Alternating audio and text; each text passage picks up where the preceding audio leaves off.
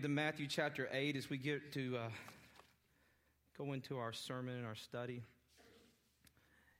Thank you for joining us on this Labor Day. I know you've worked all year to get back to this point, and of course, I wouldn't be up here in such a great mood if had Georgia not won yesterday.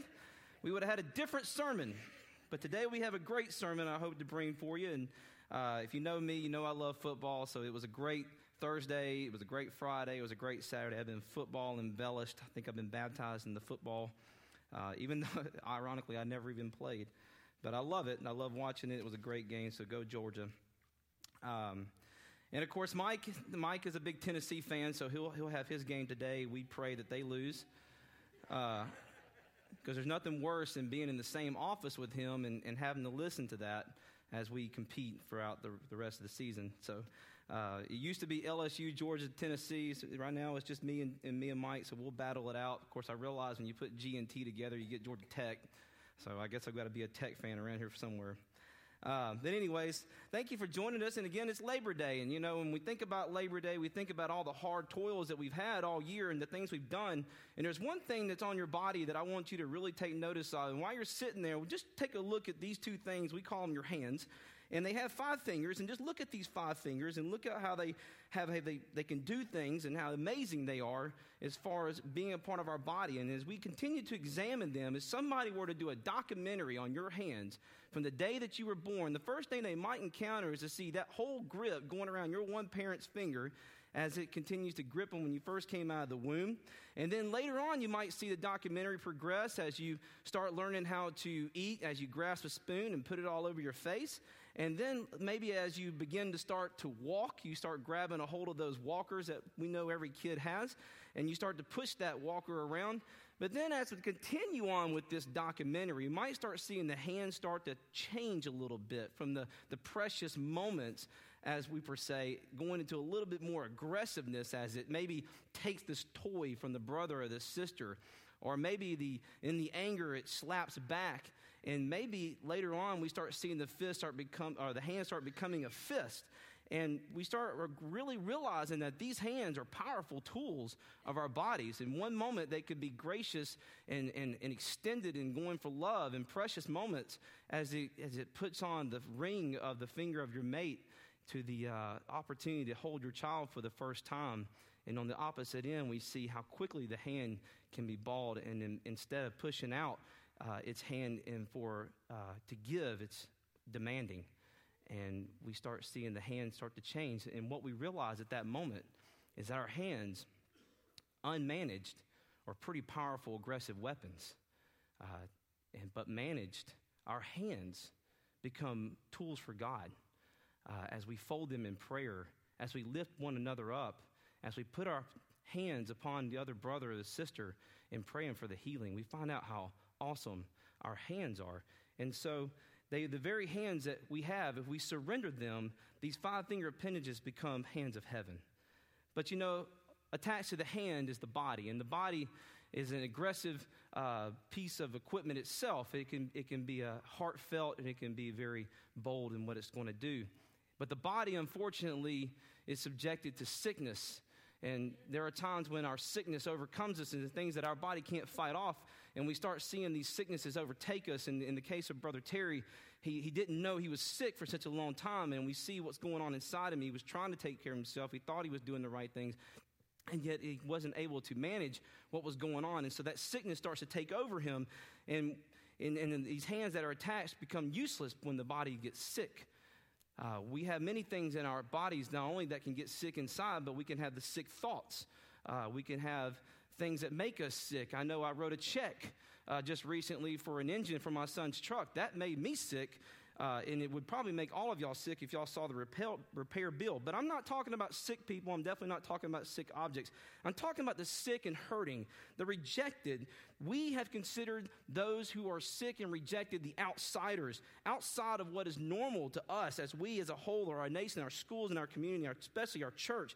If they're not within the norm of us, as we see them fit, we think they are sick and we oust them. And the world is starting to gain a surplus of those rejected.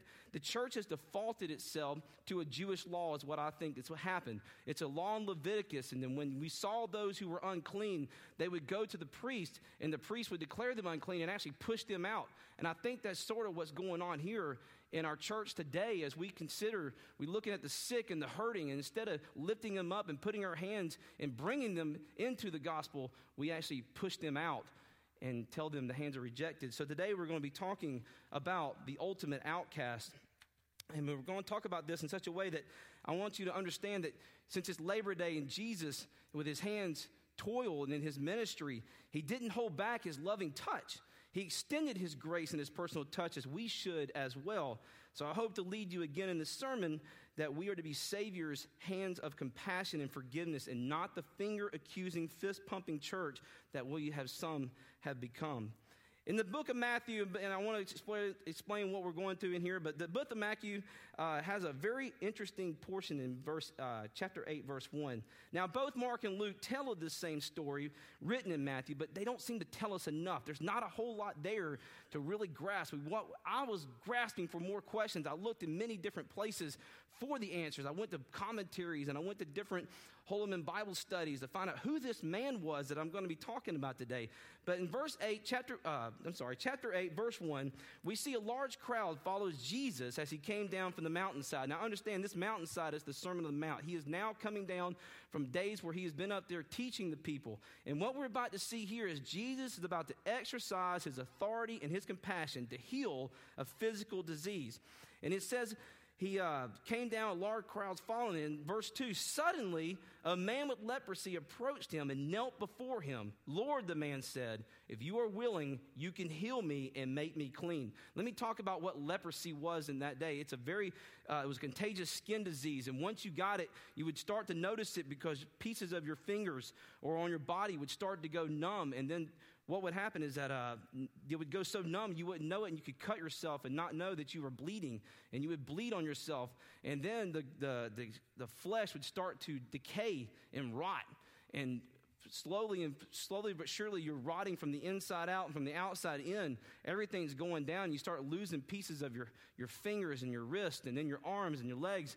And so these people were considered very unclean in their appearance. And it was a grotesque thing to see see somebody with leprosy. And, and often they wore white bandages around their hands or around their bodies. And, they, and even back then there was such a it was such a bad disease that they were actually thrown out of the city and told never to come back. No one touched them, no one talked to them. They were scared to death of these people. In fact, if they came near, the people would cover their mouth and duck their eyes just in case that they might be infected. So, this is a very serious disease because there's no known cure at this time for this disease. And so, they were banished from their homes and their cities, and they were just thrown out to live in a community with other people as they were inflicted. Now, understand, this was the normal course of action for these people in this day.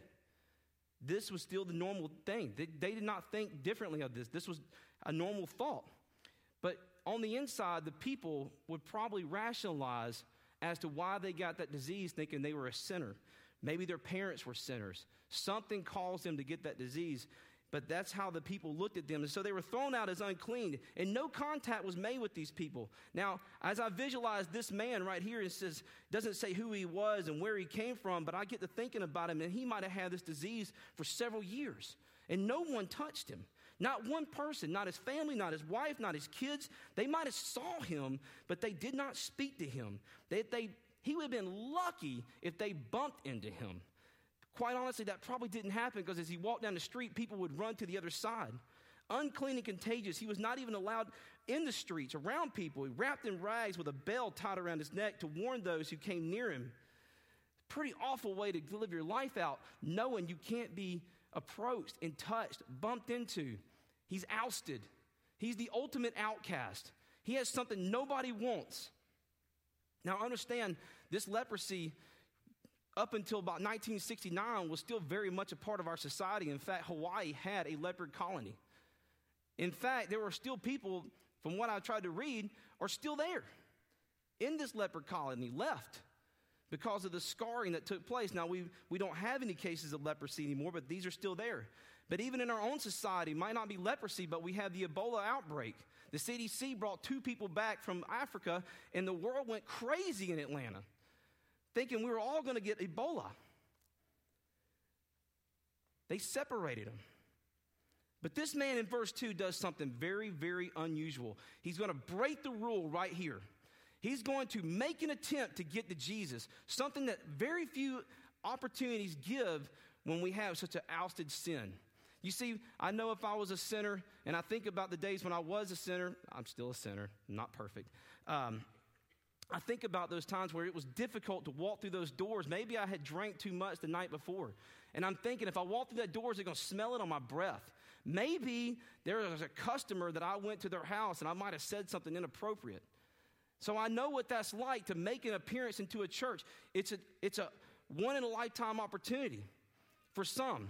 Some are out there who are homeless and they're sick and they're hurting, and they don't want to come into this building because they're afraid that you're going to notice them. That's the first thing this guy does. He throws all that out. He breaks the rules of his condition for worldly fear and judgment. He does not care, and he makes an, appearance here to Jesus says, Suddenly a man with leprosy approached him and knelt down. And you got to know the people in that crowd were screaming. The children were probably ducking behind their parents, and their parents were covering their mouth and ducking their eyes. They didn't want to see this man. Why is he here? Why has he done what he's done? Why is he breaking the rules that we've set forth? He should be gone, ousted. Don't come back. You're not welcome. Perfect people only allowed here. Mike, one time we went and met with a guy, and he said, if that's how your church is, if you've got all the people you want and you're good what you have, put a big sign out there and say, We got everybody we need, everyone else, go to hell. That's what we're doing here. That's what has happened in our own Christian environment, especially in the church. As people make an appearance, they come down the aisles. We stop them. No, you're not welcome here. But I'll tell you what, Solid Rock is not one of those places. And it's one of the greatest joys I get to be here and watch people come onto this campus. And as you well get to see people come on this campus, maybe the unfortunate, maybe the ones who have had a little bit rougher time than the rest of us. But here we have this opportunity. So he makes this appearance and he is seeking the cross, and no one is stopping him at this moment, but mainly because they're scared of him. But he has a right as he makes this appearance and he kneels before the Lord and he says, If you are willing, you can heal me and make me clean. I want to make another one. In, in my second point, he makes one request. Now, the reverence for the church as an extension of the Lord's Savior, I believe, has been lost. We ask for requests for just a temporary relief that we have in our lives. Many times we come to, we have a financial crisis, we make one appearance, we make one frivolous request for a temporary solution. We don't come to the Lord Jesus in the reverence that we should. We don't bring it down here to kneel down before the altar and lay it all down. No, instead, we do the small ways. We want the temporary relief, like aloe for a sunburn. Yes, it feels good at first, but does it really heal anything? No. You got to get out of the sun. You got to cover it up. You got to put the sunblock on. Asking for the temporary relief will get you nowhere. It will still scar you. And so we see this so often in our own, in our own outcomes, in our own church. You know, people don't seek a long term solution, they're seeking worldly request. But let me tell you what, let me tell you what the world is doing. They also are seeking worldly requests, and it is being answered to them. There is a group in Florida, I think it's an atheist group, who went and was suing the school system to get school prayer out of the football team. This is the chaplain. This is a man who has a church and donates his time to go pray with the football team. And now they're making the request not to have it done, and the world is answering them. Answering them. I don't understand it. Nobody stopped this. Nobody stopped it. It's happening in Newton County. We can't even get onto the football field. At least Florida had an open door. I've tried many times to get out there. No, we're not going down that road. There is a community Christian center been trying to get going for the school system. We can't even get a, a conversation with the superintendent. And we're just making one request. But on the opposite end of that, somebody else is making the request not to have a sin, and theirs is being answered. You know, God's people are just in denial that God can fix their problems. As I was thinking about my sermon and going through, I don't know why I get on Facebook a lot, but I got on Facebook and I started researching some Facebook people. Hey, maybe there's something out there that people have some cool uh, little captions I can use in my sermon. And but I came across this one Facebook page, and the title of the page is "I believe in God, but I don't trust Him." I believe in him, but I don't trust him. And then I read their little bio, and it says most everyone believes that there is some power beyond everyone's control, and we call it God. I believe that there is a God, but the thing is, I don't trust him. I trust myself, my parents, my friends, and things I use, but not God. See, they're seeking an alternate form of faith in that case. And I believe our young people will do the same thing if we don't teach them in the ways of Christian moral ethic values. They will seek a different form of belief, and they are doing it. We only have three today that came up here and talked about when they came through children's ministry and youth ministry how it changed their life. And it did change their life because they're still here. But there are so many who made a one time appearance who didn't hear the gospel and walked back out those doors and never heard anything about their testimony or never understood what a testimony was, never understood what salvation was, and therefore they are back lost in the world. And they, we do whatever we can to get them back. We stage things here at the church. We had 25th anniversaries to try to try to get them back to the church. We have a softball program to try and get them back to the church. We have food, medical. We have different clinics try to get them back to the church, but we do what we can when we get them here. But they're all seeking alternate forms of faith. But Matthew records an act of faith commonly overlooked as confident words, not necessarily the confidence in Jesus' willingness, but his uh, primary ability if he, if he, not that he would, but that he could. And this leopard man, he seeks out Jesus and he kneels before him. He says, Lord, in respect. The man said, If you are willing, you can heal me and make me clean. We come to the feet of Jesus so often and forget that's who we're walking out to. So many times we think we're walking to a idol of worship. I, I, I do believe that. I believe we wear our crosses, but we don't understand what the cross meant to us anymore. People don't respect the church. It's because the church is made up of immoral people. I get it. Unethical people. I know. Church believers think they're perfect. We know that because they believe they are perfect, but they forget it isn't through Christ Jesus who made them perfect. That we were extended these hands of grace by God. It's not the church that saves you. I've told youth that all the time. It's not the youth group that saves you. It's not children's ministry that saves you, especially not nursery that saves you. You're just lucky to get out of that thing. But it is Jesus Christ who saves you. We can't do it, we just present it. And we pray from our presentation that you understand it, that you receive that Holy Spirit, so that you can be spotless and, and blameless in front of God's people. The leper makes one request in reverence to Jesus. He's seeking him out. God's will for his life, not the temporary relief, but the long term, the lifelong, life changing request for healing. And so we see on the third point, he receives one touch. And in verse 3, Jesus reached out and touched him. I am willing, he said. Be healed. And instantly the leprosy disappeared. In verse 4, then Jesus said to him, Don't tell anyone about this. Instead, go to the priest and let him examine you. Take along the offering required in the law of Moses for those who have been healed of leprosy. This will be a public testimony that you have been cleansed. Look at the very verse in verse 3 as Jesus reaches out and touched him. Yes, the man could have been healed by just the words of Jesus alone because he does it in the next section of this book. He actually the, uh, with the uh, Roman authority. But in here, instead of just saying it, he does it. Now, you got to know that the people at that moment were like, oh, what is he about to do? He is not about to touch that leper, that unclean, sin person leper with that contagious disease. I don't even think they understand the authority and the power that Jesus has at this moment. They realize that he cannot be unclean for who he is. But instead of just saying it, he reaches down and he touches him. The first time this man has received a touch, and I don't know how many years, Nobody's bumped into him. Nobody's helped him up. Nobody's come to his aid. And now Jesus is putting his hands upon him. I am willing. So many people in our church come down here, they pray by themselves, and no one puts a hand on them.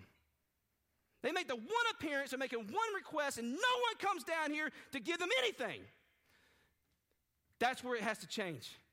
And that's where Jesus changed it all right then and there. In verse 3, he puts his hands on him. He touches him. The guy hasn't felt warmth like that in such a long time. You got to know the Holy Spirit was running through his body, and he felt that warmth. And then not only did he touch him, but when he stands him up, he talks to him face to face. The breath of Jesus was covering his face. You know he had to feel it for the first time in so long. He hadn't had that in a long time. Nobody's touched him, nobody's even said a word to him. And now, this Lord Jesus Jesus is changing him. The leprosy is gone, banished. He is a clean person. And now he gets the instructions. Now, Jesus ain't telling him, don't go share what I've done. He's just telling him to do it in the ways of the Lord's, uh, Lord's commandments, the laws that he was supposed to fulfill. That's what happens here. Jesus is not trying to hide what he did, he knows what he did. He wants the guy to go back. He wants him to take it back to the church to which banished him and told him to get out. He wants to bring that back to the church so that they can see the glory of God and what God has done in his life. You know, I find this funny that when people get saved and they turn their life around, the church still is in denial. They still call them the outcast. No, what you did is unforgivable. Which is, I don't know if like you, but I've read the Bible forwards and backwards. I haven't found the unforgivable yet. Everyone is forgiven in Christ Jesus. His life has changed forever. You know you've touched God when you see the miracles happen. In fact, this week, Terry calls and he's upbeat and he's sounding better and he's, hey, I'm going to be back in three to four weeks, and yet I'm still in denial. I'm still thinking, no, there's no way. I don't believe God can heal you that quick. That's kind of what I said. Isn't that ridiculous? Me and Mike are both scratching their heads. Terry said he's coming back in three or four weeks. How's this? Like we deny God's awesome power to heal. And here we are with ministers of the church, and we're still scratching. How does that happen? I mean, I wish he'd come back right now and start playing guitar. I'd love to see him. But he still has a, a little bit more time to go. I don't want to I don't want to say that. But Terry is being healed. The Son of the Father is healing him. And when he comes back, his testimony is going to be so bold and so fantastic. And he's going to tell you how he put everything down for Jesus and how the Lord Savior touched him. Now, haven't you want to be touched? Think about our ousted people. There are so many people that maybe come here today. Maybe they have made the appearance today to make that one request to follow Jesus so that they can receive the healing hands. And yes, it is a healing hand, and it is forever. But I, am sort of concerned about the ones who have voluntarily put themselves in exile. The ones we can't find anymore. The ones when we send out the emails and the Facebook posts and the, and the postcards, the ones that don't respond. The hurt, maybe that have happened here in the church. Maybe the hurt in their own family, they've been ousted and exiled. I think about those who come to our food ministry who honestly think they're not good enough to walk through these doors, and yet they are. They can sit among us because we're all imperfect. I know I want it.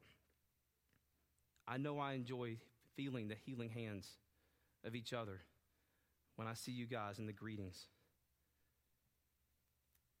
But this is a very, very important, very important situation that takes place here because in the next couple of weeks, we're asking people to come back. We're seeking them out time and time again to come back. They're going to make an appearance back here at Solid Rock. And we want them to feel welcome. We want to touch them. We want them to understand that we love them. Certainly, we wouldn't do that to one of our kids. You don't even do it to your animals. We probably touch our animals more than we touch other people. I know I do. I touch the dog and the cat. But do you want it? Do you want Jesus to touch you in your lives? Stand with me as we go to our closing prayer and our